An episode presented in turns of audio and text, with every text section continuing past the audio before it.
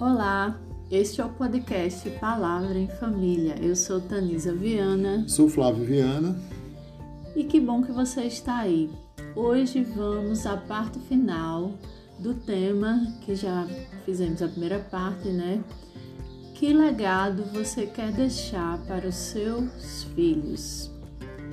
Então, legado significa deixar por herança ou transmitir algo à próxima geração. Preparar um legado significa olhar para o futuro e verificar a concordância das nossas atitudes com o que estamos falando. Preparar um legado é, na verdade, analisar o que nós estamos fazendo hoje. Quero falar algo que vai te ajudar, mas também vai nos ajudar, porque nós também somos pai e mãe. Nos ajudar a deixar um legado que seja indestrutível para os nossos filhos e para os seus filhos. E a partir dessa, dessa dinâmica, desse diálogo sobre esse tema, temos alguns pontos a expor, não é, Flávio? É verdade. E são três pontos. É verdade que são muitos pontos, mas a gente quer focar em três: é a mentoria, a amizade e a herança. Ensinar com sabedoria, principalmente com testemunho próprio de vida. A nossa atitude e a forma como nós reagimos diante dos desafios da vida esses serão os grandes professores para os nossos filhos e nossos descendentes. Isso é mentoria, né, Flávio? É verdade, mentoria. Aí vamos em frente falar a respeito de amizade.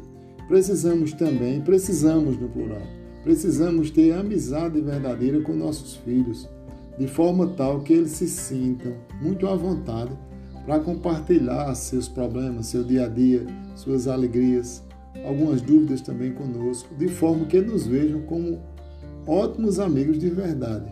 E tem uma pergunta, né, para nós pais. Essa pergunta é dura, né? Para mim também, que arde o nosso coração, inquieta o nosso coração. Você tem intimidade com seu filho a ponto de ele te procurar antes de tomar alguma decisão? É algo muito sério. E também outra, outro ponto que a gente quer, quer alcançar também é a herança o que deixaremos para nossos filhos? O que deixaremos para nossos filhos? Além de dinheiro, bens materiais, terrenos, casas, carros, não sei. Será que seremos apenas empreendedores materialistas para eles? Quando forem perguntados o que, o que foi que seu pai e sua mãe deixou para você, eles respondam: apenas bens materiais e muito dinheiro. Isso é algo muito sério verdade. Os pais são exemplos, nós, né, pais, somos exemplos e através de experiências da vida nós instruímos os nossos filhos. Assim como quando eram mais jovens, os filhos adultos ainda continuam observando seus pais é e seguindo o exemplo. Eles nos observam de perto a maneira como lidamos com a profissão, com o dinheiro, com negócios, com mudança, mudança de emprego, mudança de casa, como tratamos as nossas amizades, como fazemos amizades e como mantemos amizade. A manutenção da amizade também é coisa séria, né? É.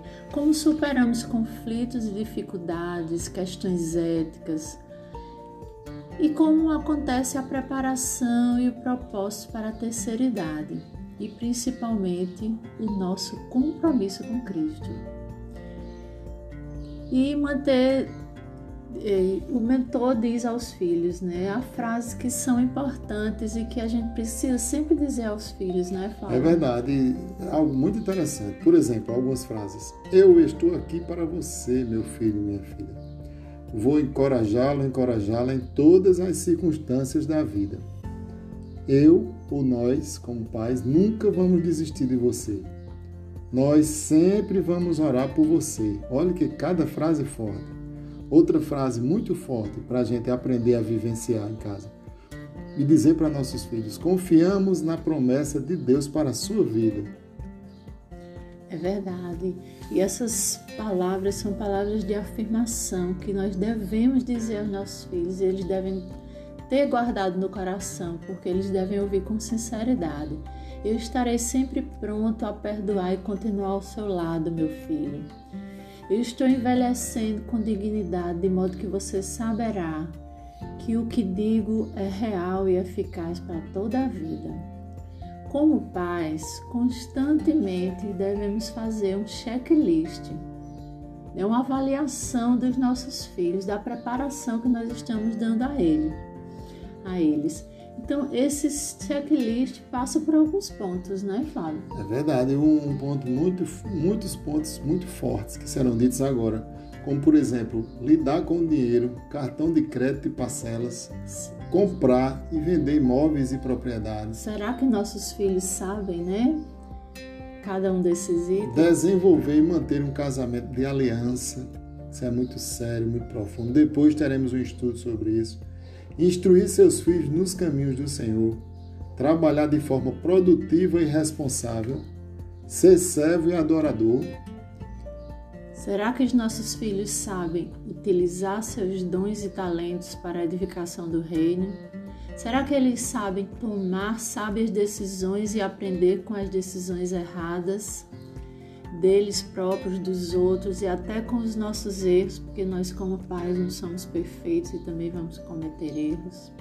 Será que os nossos filhos sabem escolher amigos de maneira a agradar a Deus? Será que eles estão preparados para viver de forma pura, sempre buscando a santidade?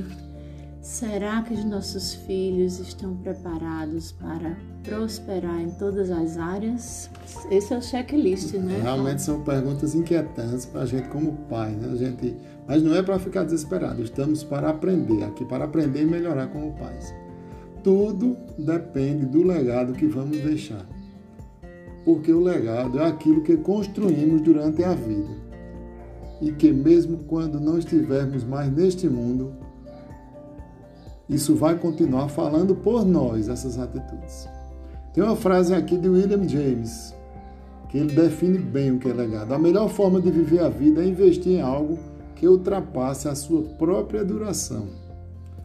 Qual investimento precisamos fazer para deixarmos um legado que dure por muitos anos? Que dure por muitos anos, Tanisa? Qual investimento? É, isso é algo para se pensar, né? Se você tivesse apenas um mês de vida, você iria querer fazer algumas mudanças para melhor, não é mesmo? E que tal começar a fazer isso a partir de hoje? Se você quer deixar um legado duradouro no qual será lembrado por muitos anos, você precisa investir todos os seus recursos nas áreas que mais dão retorno. Eita, que área é essa? Deus e as pessoas, né? Verdade. A sua vida espiritual e os seus relacionamentos são investimentos que valem muito mais do que bens materiais. Então, analise onde está sendo construída a sua vida: sobre a rocha que é Jesus Cristo ou sobre a areia. Veja o que eles dizem, o que ele nos diz, né, o Senhor Jesus. Lá em Mateus 7, verso 24 e 25, ele diz assim: Quem ouve estas minhas palavras e as pratica, é como um homem prudente que construiu a sua casa sobre a rocha. Caiu a chuva, transbordaram os rios, sopraram os ventos e deram contra aquela casa, e ela não caiu, porque tinha seus alicerces na rocha. Mateus Com... 7, 24 e 25. Isso. Né? Como disse a escritora cristã Cory Boone, a medida de uma vida não é a sua duração, mas a sua doação. Um dia você e eu seremos esquecidos e não há como escapar disso. Mas o que vai permanecer é o que fizemos para Deus e se cumprimos o propósito para o qual Ele nos criou. Por isso, Tanise, e você, caro ouvinte, e eu também, pensemos em como nós gostaríamos de ser lembrados quando partirmos dessa terra e o que nós temos feito hoje para atingir este objetivo. É verdade. E a palavra de Deus diz em Provérbios 10, 17: O caminho para a vida é daquele que guarda a instrução. E em Provérbio e em Salmos, Salmo 103, deixa eu abrir aqui rapidinho. Salmo 103, no verso 16, diz: que se vai quando sopra o vento e nem se sabe mais lugar que ocupa, mas o amor leal do Senhor, o seu amor eterno, está com os que o temem e a sua justiça com os filhos dos seus filhos. Então, essa promessa enche nosso coração de esperança, né? porque o amor leal do Senhor, o seu amor eterno, está com os que o temem e a sua justiça com os filhos dos seus filhos. Pronto, caro ouvinte, encerramos esse episódio. Este é o podcast Palavra em Família. É, nós estamos no Spotify, no Google Podcast, em breve no Deezer também. Né? E você pode pesquisar na internet e encontrar o podcast Palavra em Família. Até a próxima!